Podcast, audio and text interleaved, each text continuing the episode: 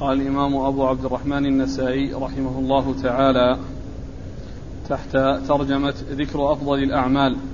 قال أخبرنا هارون بن عبد الله قال حدثنا حجاج عن ابن جريج قال حدثنا عثمان بن أبي سليمان عن علي الأزدي عن عبيد الله بن عمير عن عبد الله بن حبشي الخثعمي رضي الله عنه أن النبي صلى الله عليه وآله وسلم سئل أي الأعمال أفضل؟ فقال إيمان لا شك فيه،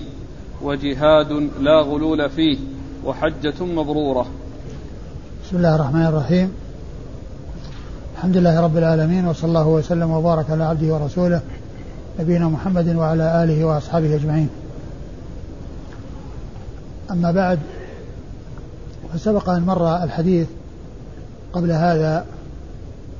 والذي سئل فيه رسول الله صلى الله عليه وسلم عن أي الأعمال أفضل، فقال إيمان بالله ورسوله. وفي هذا الحديث سئل رسول الله صلى الله عليه وسلم أي الأعمال أفضل، فقال إيمان لا شك فيه،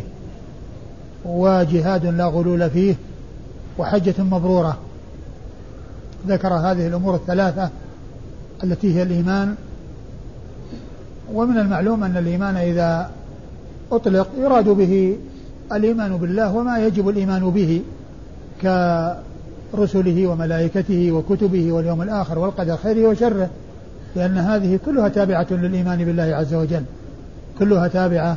للإيمان بالله، لأن الإيمان بالله هو الأساس وهو الأصل، وغيره يتبعه، وغيره إنما يكون على وفق ما جاء عنه في الوحي الذي أوحى به إلى رسوله الكريم عليه الصلاة والسلام. ولهذا جاء في أركان الإيمان أو أصول الإيمان تؤمن بالله وملائكته وكتبه ورسله، يعني أشياء مضافة إليه، كتب أنزلها ورسل أرسلها وملائكة خلقها وسخرها في أعمال وجعل لها أعمال تقوم بها في السماوات والأرض. وسبق أن تكلمت في الدرس الماضي على بعض ما يتعلق بالإيمان والتوحيد والعقيدة من حيث الكتب التي ألفت في ذلك، سواء كان على طريقة المتقدمين أو المتأخرين، وبيان الفرق بين طريقة المتقدمين والمتأخرين.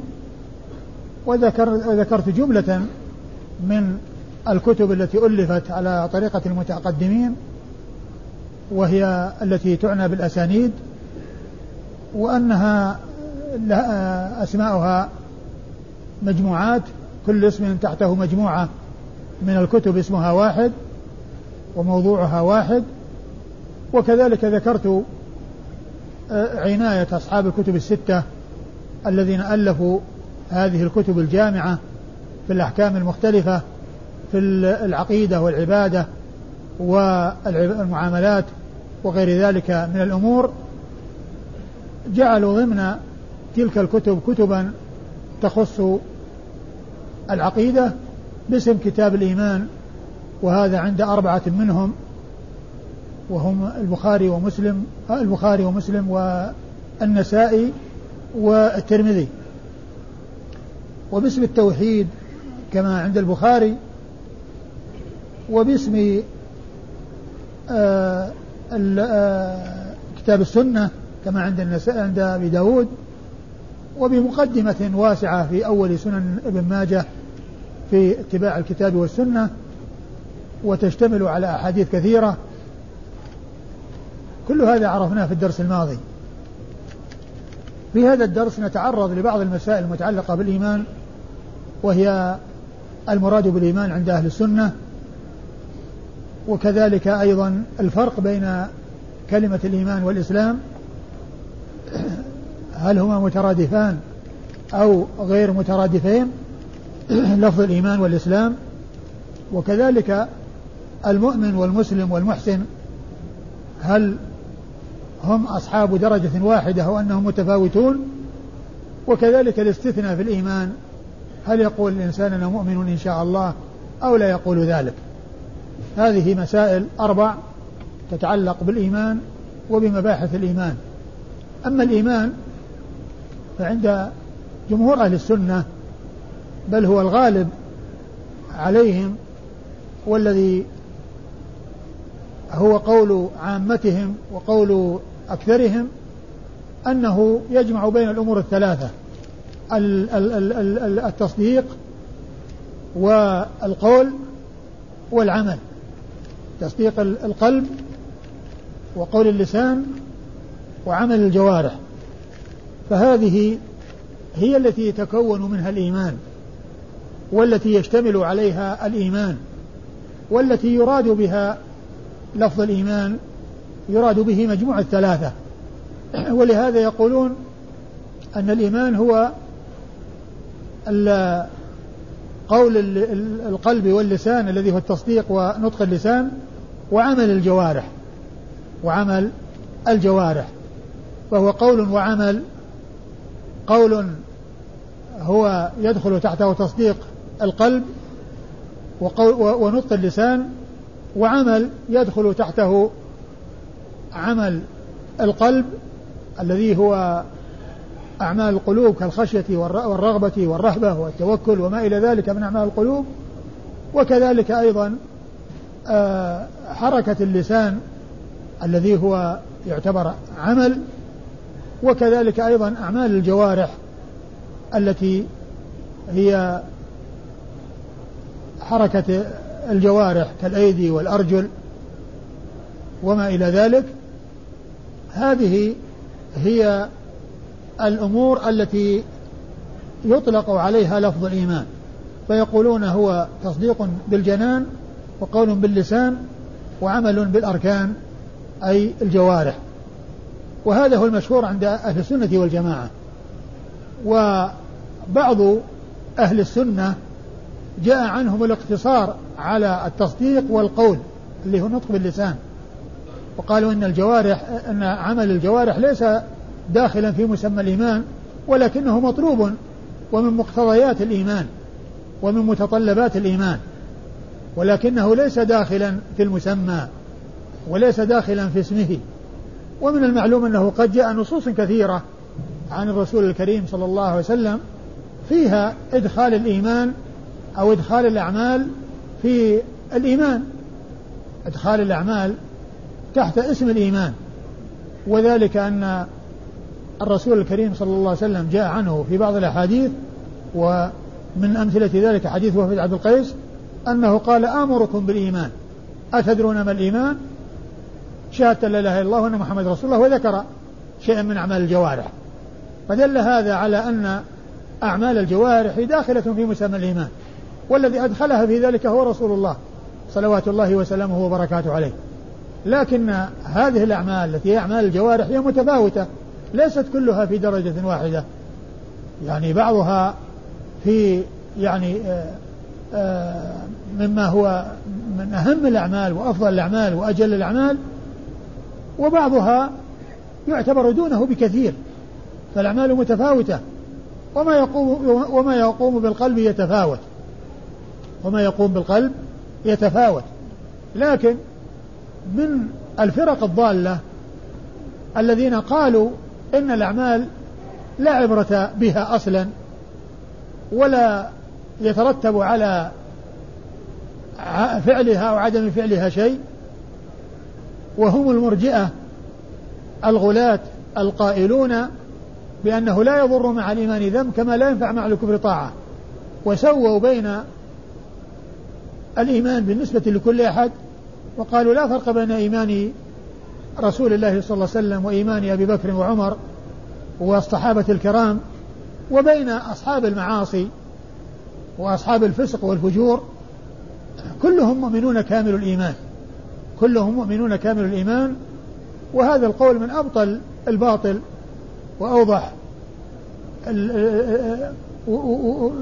وأوضح ما يكون من البطلان، كونه يسوى بين الناس بالإيمان، وأن إيمان أي شخص من الفساق كإيمان هؤلاء الكملة الذين هم الصحابة الكرام رضي الله تعالى عنهم وأرضاهم كأبي بكر وعمر وعثمان وعلي وغيرهم من خيار هذه الأمة، الذين ما كان مثلهم ولا يكون مثلهم أبدا، لأن الله تعالى اختارهم لصحبة نبيه محمد صلى الله عليه وسلم.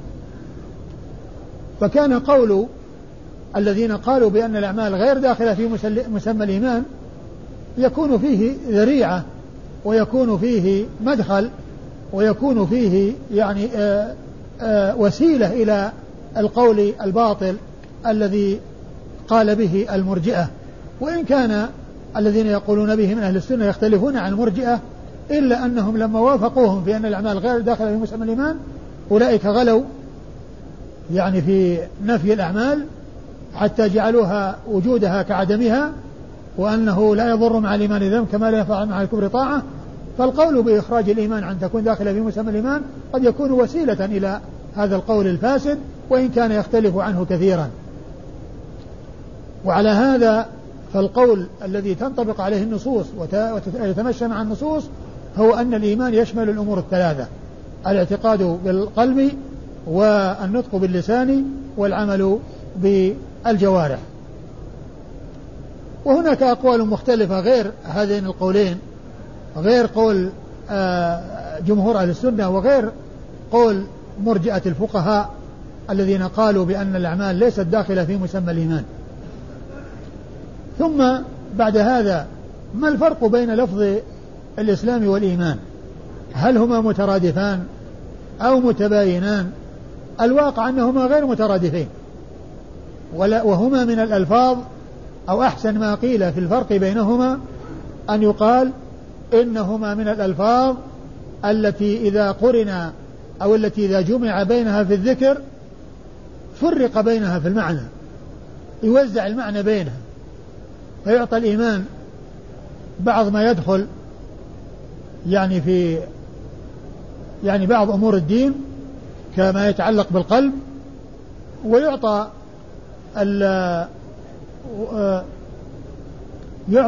ويعطى الإسلام ما يتعلق بالأمور الظاهرة كما بين ذلك رسول الله صلى الله عليه وسلم في حديث جبريل،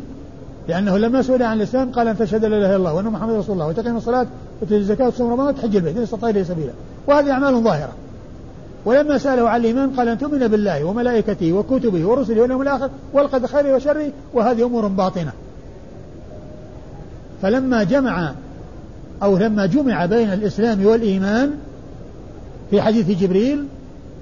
فسر الإسلام بما يناسب معناه اللغوي، ومعناه اللغوي الاستسلام والانقياد،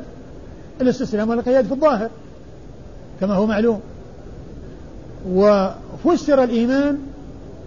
بما يناسب مقتضاه اللغوي وهو التصديق وما يقوم بالقلب، إيمان بالله ملائكته كتبه ورسله اليوم الآخر كلهم تصديق بالقلب وإيقان بالقلب بهذه الأمور. فعندما جمع بينهما في الذكر وزع المعنى بينهما، فأعطي القلب، أعطي الإيمان ما يقوم بالقلوب من الأعمال الباطنة، وأعطي الإسلام ما يقع على الجوارح من الأمور الظاهرة. وما يناسب الإسلام يعني جاء تفسيره بما يناسب المعنى اللغوي، لأنه استسلام وانقياد في أمور ظاهرة. وجاء إعطاء الإيمان ما يناسب معناه اللغوي وهو الأمور الباطنة. فإذا جمع بينها في الذكر وزع المعنى بينها، فرق بينها في المعنى. لما جاء الإيمان ومعه الإسلام أعطي الإيمان ما يتعلق بالأمور الباطنة وأعطي الإسلام ما يتعلق بالأمور الظاهرة. لكن لو جاء أو إذا جاء لفظ الإسلام على حدة وليس مقرونا معه الإيمان، أو جاء لفظ الإيمان على حدة وليس مقرونا معه الإسلام، هل يعطى هذا المعنى فقط أو يعطى الأمور الظاهرة والباطنة؟ يعطى الأمور الظاهرة والباطنة، كما فقول الله عز وجل: ومن يبتغي غير الإسلام دينا فلا يقبل منه. يدخل تحت ذلك الإيمان اللي هو الأمور الباطنة، وكذلك الأمور الظاهرة كلها تدخل تحت كلمة الإسلام. فإذا فرق أفرد أحدها عن الآخر شمل الذي وزع عند الاجتماع، المعنى الذي وزع عند الاجتماع يعطاه كل واحد منهما عند الانفراد، وعند الاجتماع يقسم المعنى بينهما، يقسم المعنى بينهما كما فعل ذلك رسول الله عليه الصلاة والسلام. وعند انفراد أحدهما عن الآخر يشمل أو يتسع ليشمل الأمور الظاهرة والباطنة. فإذا جاء الإسلام وليس معه لفظ الإيمان دخل فيه الأمور الظاهرة والباطنة، وإذا جاء لفظ الإيمان وليس معه الإسلام دخل فيه الأمور الظاهرة والباطنة. فإذا الإسلام والإيمان من الألفاظ التي إذا جمع بينها في الذكر فرق بينها في المعنى، وإذا انفرد أحدهما عن الآخر شمل المعاني كلها. المعاني اللي وزعت عند الاجتماع يتسع أي واحد يذكر على حدة لاستيعابها جميعها. ومثل ذلك لفظ الفقير والمسكين، لأن هذه يعني مثل لفظ الإيمان والإسلام لفظ الفقير والمسكين، فإن لفظ الفقير والمسكين إذا جمع بين الفقير والمسكين في الذكر أعطي الفقير معنى وأعطي المسكين معنى، كما جمع الله تعالى بينهما في آية قسمة الصدقات: إنما الصدقات للفقراء والمساكين والعاملين عليها والمؤلفة في قلوبهم وفي الرقاب والغارمين وفي سبيل الله وابن السبيل، 8 مصارف. وصنف ثاني الفقراء والمساكين، عند اجتماع الفقراء والمساكين يفسر الفقير بمعنى ويفسر المسكين بمعنى، فيفسر الفقير بأنه الذي ليس عنده شيء أصلا، ما بيده أي شيء، ما عنده شيء، هذا فقير. والمسكين هو الذي عنده شيء ولكنه لا يكفيه. اتفقوا في كونهم كلهم محتاجين، كلهم أصحاب حاجة، لكن بعضهم أشد حاجة من بعض، أشد حاجة من بعضهم الفقراء، ولهذا قدموا في الذكر على المساكين: إنما الصدقات للفقراء والمساكين. ففسر الفقراء بأنهم اللي ما عندهم شيء أصلا، وفسر المساكين بأنهم الذين عندهم شيء لا يكفيهم وهم يستحقون الزكاة لأنه ليس عندهم الكفاية. لكن لو جاء لفظ الفقير على حدة هل يفسر بأنه الذي ما عنده شيء أبد والذي عنده شيء لا يكفيه يخرج ولا يعطى شيء من الزكاة؟ لا، بل يشمل الاثنين، مثل قوله عليه الصلاة والسلام في حديث معاذ: وبعثه إلى اليمن فإنهم أجابوك لذلك عن الصلاة فأعلمهم أن الله افترض عليهم صدقة في أموالهم تؤخذ من أغنيائهم فترد على فقرائهم، ما قال ومساكينهم، حتى يفرق بين الفقير والمسكين ويوزع المعنى بينهم، وإنما ذكر الفقير وحده. فيتسع لفظ الفقير هنا ليستوعب من لا شيء عنده أصلا ومن عنده شيء لا يكفي، كلهم يعطون من الزكاة، كلهم يعطون من الزكاة، لأن أحد اللفظين إذا أفرد يستوعب المعنيين اللذين وزع عند الاجتماع، اللذين وزع المعنى بينهما عند الاجتماع. المعنى الذي وزع بينهما عند الاجتماع يتسع له أحدهما الواحد منهما عند الانفراد. فهذا ولهذا جاء في الحديث: ليس المسكين الذي ترده اللقمة واللقمتان والتمرة والتمرتان، إنما المسكين الذي ليس عنده غنى يغنيه ولا يفطن له فيتصدق عليه. يعني المقصود ليس هذا هو المسكين، ليس نفي المسكنة عن هذا، لكن هذا يعني نفي المسكنة الحقة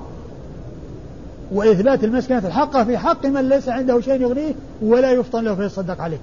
هذا هو المسكين حقا. وأما الذي يمجده للناس ويعطيه شيء يأكله هذا وإن كان مسكينا إلا أنه يجد شيء يسد به رمقه، لكن الذي يستحيي ولا يمد يده ويستعفف ولا يفطن له فيتصدق عليه هذا هو المسكين حقا. ليس هذا مسكين، ليس نفي المسكنة عنه لكن نفي المسكنة الحقة، مثل قول صلى الله عليه وسلم أيضا: ليس الشديد بالسرعة إنما الشديد الذي يملك نفسه عند الغضب. الذي عنده قوة ومصارعة هذا شديد، لكن مو مقصود نفي الشدة عنه بل نفي الشدة الحقة، يعني التي هي تعتبر شدة وقوة وصبر. الذي يملك نفسه عند الغضب، ليس الشديد بالسرعة إنما الشديد الذي يملك نفسه عند الغضب، يعني هذا هو الشديد حقا، هذا هو القوي حقا. فالحاصل أن لفظ الفقير والمسكين هي من هذه الجملة. كذلك لفظ الكفر والنفاق، الكفر والنفاق هو من هذا القبيل، يعني النفاق الاعتقادي ليس النفاق العملي. النفاق العملي الذي هو إذا حدث كذب وإذا وعد أخلف، هذه معاصي. لكن الاعتقاد النفاق الاعتقادي هذا هو الذي يخرج من الملة، وهو الذي صاحبه في الدرك الأسفل من النار. هذا هو الذي يكون كافرا لأنه يظهر الإيمان ويبطن الكفر، يظهر الإيمان ويبطن الكفر، يعني يظهر يعني على أنه من المسلمين ولكنه يبطن الكفر والعياذ بالله. فإذا جاء فلفظ الكفر والنفاق إذا جمع بينها في الذكر فرق بينها بالمعنى بأن أعطي النفاق ما ظهر فيه الإيمان وأبطن الكفر، وأعطي الكفر ما كان ظهر يعني فيه يعني ما ظهر فيه الكفر واتضح يعني للناس. وكذلك لفظ البر والتقوى، البر والتقوى هي من هذا القبيل، يعني إذا جمع بين البر والتقوى مثل وتعاونوا على البر والتقوى فسر البر بأنه فعل الطاعات والتقوى ترك المعاصي، وإذا جاء البر وحده شمل فعل الطاعات وترك المعاصي، وإذا جاءت التقوى وحدها شملت فعل الطاعات وترك المعاصي. فهي ألفاظ يعني يجمعها هذه القاعدة، وهي أنه إذا جمع بينها في الذكر فرق بينها في المعنى، يعني وزع المعنى بينها، وإذا انفرد أحدهما الآخر استوعب المعنيين الموزعين عند الاجتماع، البر والتقوى، الإيمان الكفر والنفاق، الإيمان والإسلام، الفقير والمسكين، وهكذا. هذا هو أحسن ما قيل في الفرق بين الإيمان والإسلام، وأنهما غير مترادفين، وأنهما إذا اجتمعا فرق بينهما في المعنى، وإذا انفرد أحدهما عن الآخر استوعب المعاني الموزعة عند الاجتماع. ننتقل للنقطة الثالثة وهي الإسلام والإيمان والإحسان، أو المؤمنون والمسلمون والمسلمون والمؤمنون والمحسنون، هل هم على درجة واحدة أو أنهم متفاوتون؟ طبعا متفاوتون. ودرجة الإسلام هي درجة الدنيا، وهي الحد الأدنى الذي يعني يكون هو قدر مشترك بين الجميع، ثم بعد ذلك يصير التفاوت والزيادة على هذا الأصل، فمن الناس من يزيد على هذا الأصل حتى يجمع بين وصف الإسلام والإيمان، ومنهم من يزيد على ذلك حتى يجمع بين الإسلام والإيمان والإحسان. ولهذا فإن المحسنون أو درجة الإحسان تدخل تحتها درجة الإيمان ودرجة الإسلام. ودرجة الإيمان هي يعني دون درجة الإحسان، ويدخل تحتها الإسلام. والمسلم هو دون المؤمن ودون المحسن، الذي عنده أصل الإسلام لكن ما عنده ذلك الكمال الذي أوصله إلى الإيمان وإلى الإحسان. ولهذا فالمحسن يدخل تحته الإيمان والإسلام، تحته يعني هو أخص يعني من ال من ال من ال من ال من المؤمن والمسلم. والمحسنون قليلون ولكن المحسن منهم جمع بين الإيمان والإسلام، جمع بين كونه مع كونه محسن أيضا هو مسلم وأيضا مؤمن، لأن هذه درجات أقل، فمن وجدت عندها الدرجة العليا فالدرجات التي قبلها موجودة، لكن الذي عندها درجة الدنيا ما تكون عند الدرجة اللي فوقها. كل مؤمن مسلم وليس كل مسلم مؤمنا،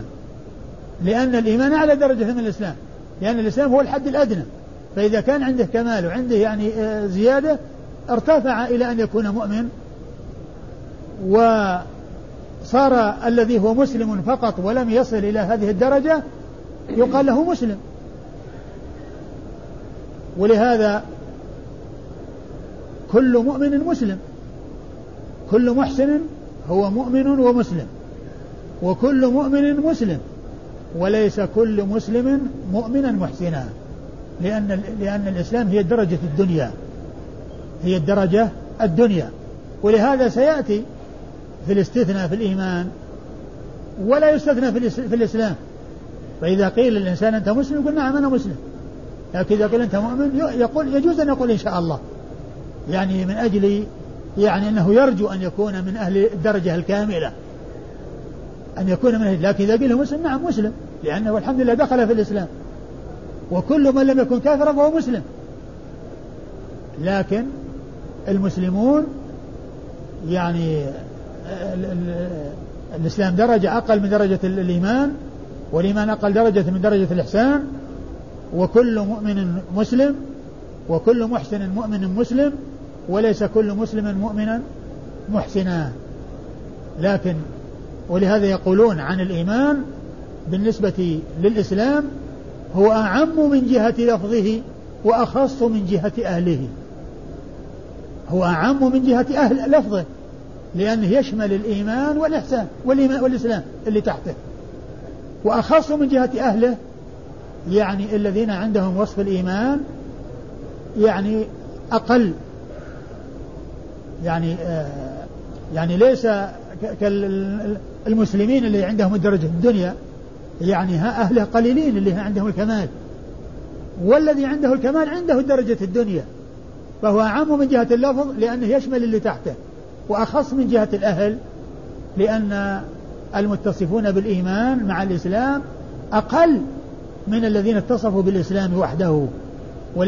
وليس عندهم كمال الإيمان. وكذلك يقولون في الإسلام في الإحسان بالنسبة للإيمان وما دونه هو أعم من جهة لفظه وأخص من جهة أهله، لأن من وصل هذه الدرجة الكاملة هم قليلون جدا. ولكن من حيث اللفظ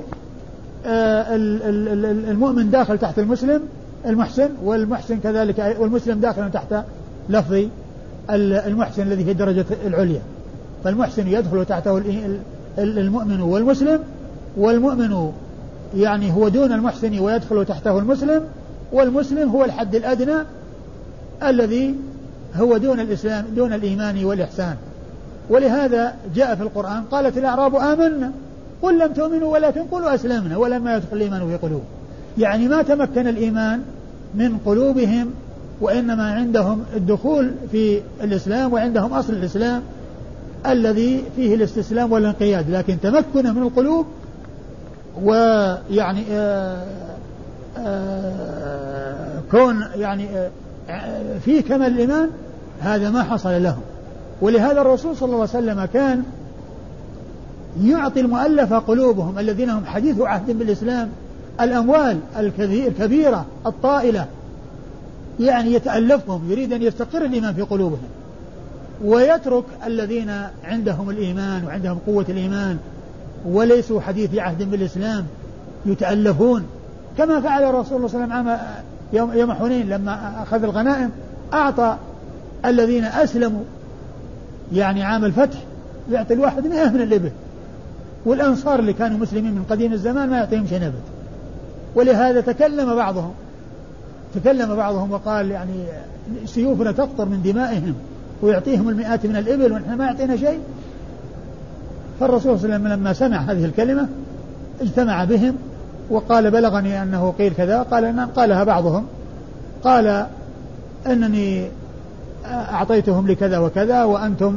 يعني تركتكم على ما عندكم من الإيمان، وأترضون أن يذهب الناس بالشاة والبعير وتذهبون برسول الله صلى الله عليه وسلم إلى رحالكم؟ الأنصار شعار والناس دثار، لو سلك الناس واديا وسلك الأنصار واديا لسلكت وادي الأنصار وشعبها، يعني فأعطاهم من الكلام الذي أرضاهم وصار أنفس عندهم وأغلى عندهم من الإبل ومن حمر النعم. الأنصار شعار والناس دثار، شعار يعني الثوب الذي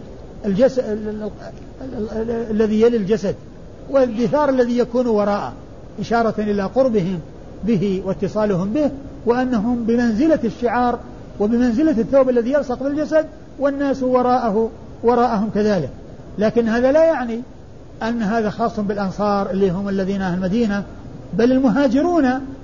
الذين تركوا بلادهم هم أنصار ومهاجرون، جمعوا بين الهجرة والنصرة. ولهذا كان المهاجرون أفضل من الأنصار، لأن عندهم ما عند الأنصار من النصرة، وعندهم زيادة الهجرة وخروجهم وتركهم أموالهم ويعني ديارهم لنصرة الرسول صلى الله عليه وسلم. ولهذا وصفهم الله عز وجل في ذلك للفقراء المهاجرين الذين يخرجوا من ديارهم وأموالهم يبتغون فضلا من الله ورضوانه وينصرون الله ورسوله،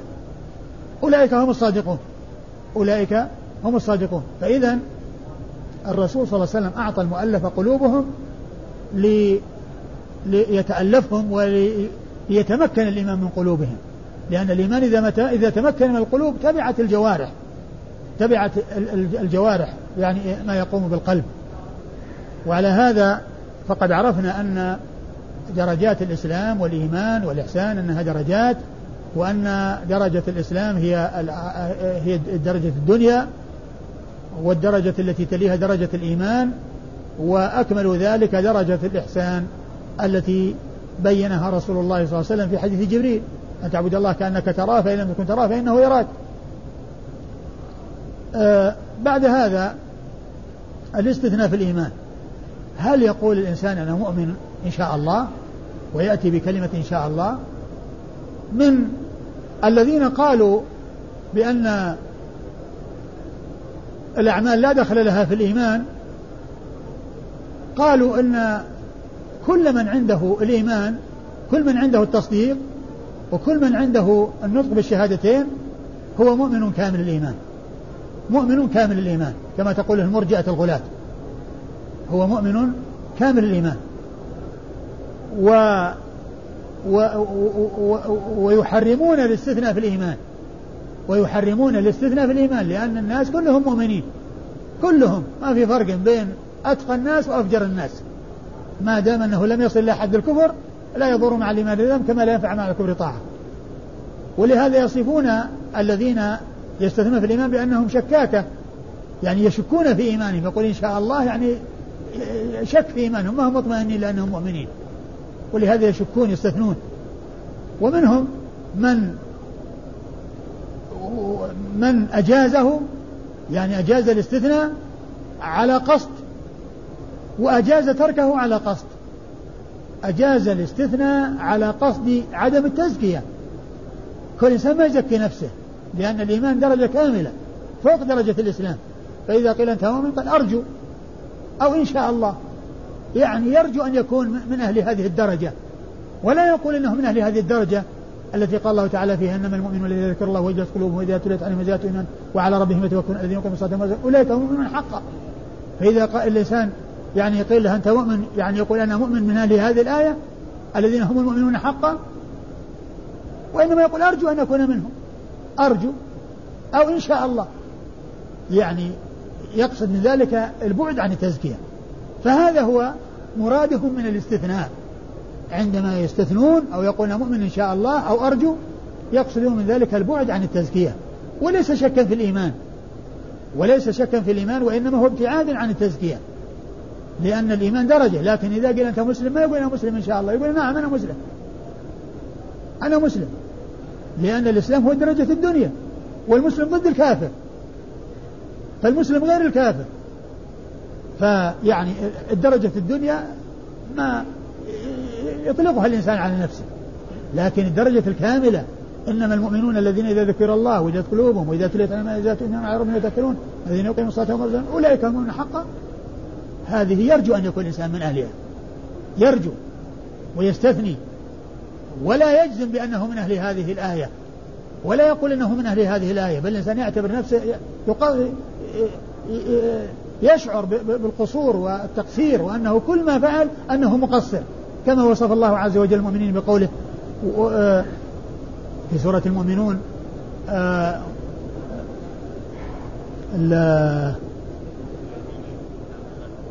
نعم والذين يؤتون ما آتوا وقلوبهم وجلة أنهم إلى ربهم راجعون، والذين يؤتون ما آتوا وقلوبهم وجلة، يعني فالمؤمن يعني مع إيمانه يتواضع، ويعني وغيره مع نقصه يترفع ويرفع من نفسه، مثل الدخان الذي يرتفع وهو ضيع. وأجازوا ترك الاستثناء على اعتبار الأصل الذي هو الإسلام، ما هو الكمال، يعني مؤمن يعني أنه مسلم، يعني يريد أصل الإيمان الذي هو الإسلام، فيجيزون الاستثناء على البعد عن التزكية، ومنهم من لا يأتي بالاستثناء لكن قصده مثل ما يقول أنا مسلم، يعني معناه أصل الإسلام، أصل الإيمان الذي هو الإسلام، فأجازوا الاستثناء باعتبار وأجازوا تركه باعتبار، لا أنه يترك لأن الاستثناء فيه شك كما يصف يعني الذين لا يعني يستثنون في الإيمان ويقولون أنهم شكاكة، وإنما يستثنون ابتعادا عن تزكية النفوس أو بعدا عن تزكية النفس. ومن لم يستثني وجاء عن بعض السلف إطلاق لفظ الإيمان بدون استثناء أراد به مثل ما يقول أنا مسلم، يقول أنا مؤمن، يقصد أصل الإيمان الذي هو الإسلام، الذي يعني يكون هو قدر مشترك بين الناس، لكن الكمال والذي وراء ذلك يعني يقول أرجو، إذا قيل يعني أنت مؤمن كامل الإيمان يقول أرجو، أو إن شاء الله أرجو أن أكون من أهل هذا الوصف، لكن أنا مؤمن إن شاء الله أو أنا مؤمن ويسكت، يعني ما جاء عن السلف من أنا مؤمن إن شاء الله قصدهم البعد عن التزكية، وقول من قال أنا مؤمن وسكت أراد بذلك ليس التزكية، وإنما أراد ذلك إثبات أصل الإيمان الذي هو الإسلام. ولهذا الرسول صلى الله عليه وسلم في الله عز وجل في هذه الآية قالت الأعراب آمنا قل لم تؤمنوا ولكن قولوا أسلم ولما يدخل الإيمان في قلوبكم. وكذلك الرسول صلى الله عليه وسلم لما جاءه سعد بن أبي وقاص رضي الله عنه وقد جاء جماعة للنبي صلى الله عليه وسلم فأعطاهم كلهم إلا رجلا واحدا كان أعجبهم وأمثلهم عند سعد بن أبي وقاص، أعطاهم وما أعطاه، فجاء إليه سعد إلى رسول الله صلى الله عليه وسلم وقال يا رسول الله أعطيت القوم إلا فلانا وهو أعجبهم أو هو كذا وكذا وهو مؤمن، قال رسول الله أو مسلم، يعني يلفت نظره إلى التعبير الصحيح الذي يعني الإنسان إذا عبر به يكون يعني مصيب، لأن كلمة مؤمن هذه درجة عالية درجة زائدة. فلما كرر عليه الرسول أخبر قال بأنه يعطي أناس لما يعني يرى أن المصلحة في إعطائهم تألفا لهم، ويترك أناسا لما عندهم من الإيمان ولما عندهم من ولكنه مع ذلك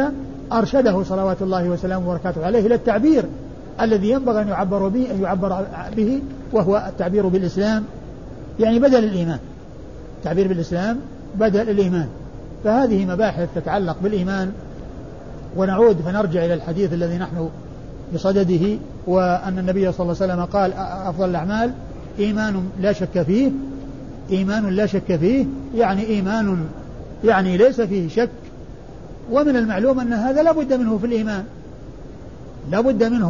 في الإيمان،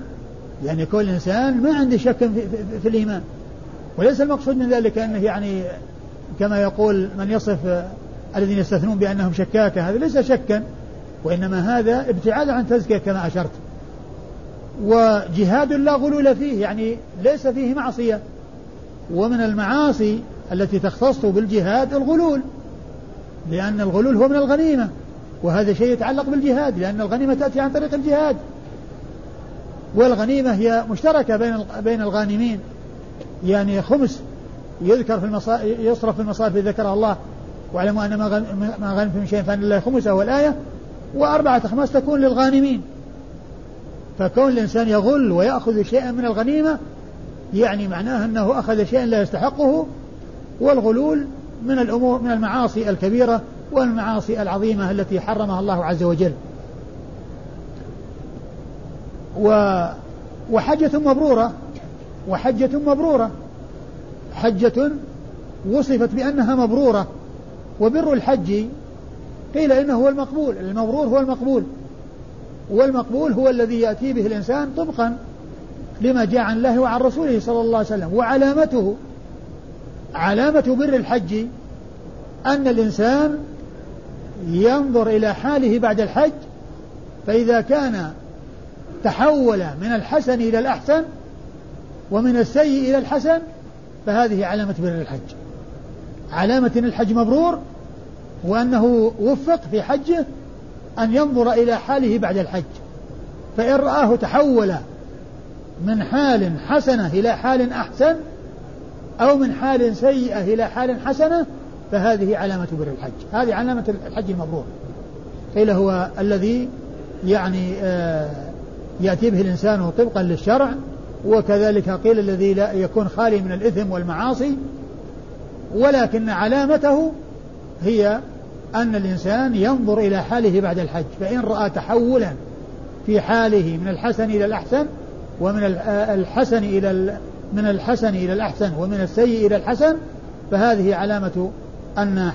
حجه مبرور. وقد جاء في الأحاديث الكثيرة عن النبي صلى الله عليه وسلم يعني وصف الحج بأنه مبرور، والعمل الحج الذي يعني يكون نافعا أنه هو المبرور، جاء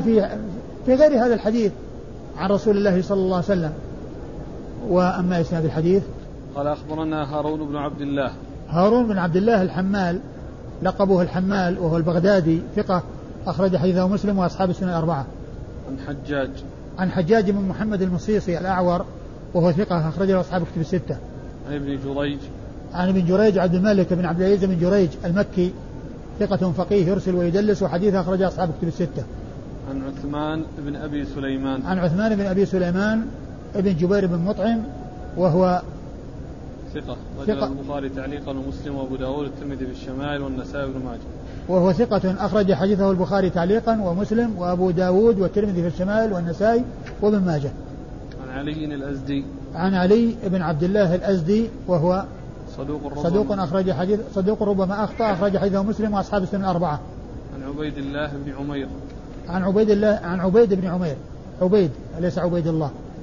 عبيد بن عمير وهو ثقة، أخرجه أصحاب الكتب الستة. عن عبد الله بن حبشي الخثعمي صاحب رسول الله صلى الله عليه وسلم، وهو صحابي صغير له هذا الحديث، وحديثه أخرجه أبو داود النسائي، وهذا الحديث عند أبي داود النسائي. والله تعالى أعلم، وصلى الله وسلم وبارك على عبده ورسوله نبينا محمد وعلى آله وأصحابه أجمعين.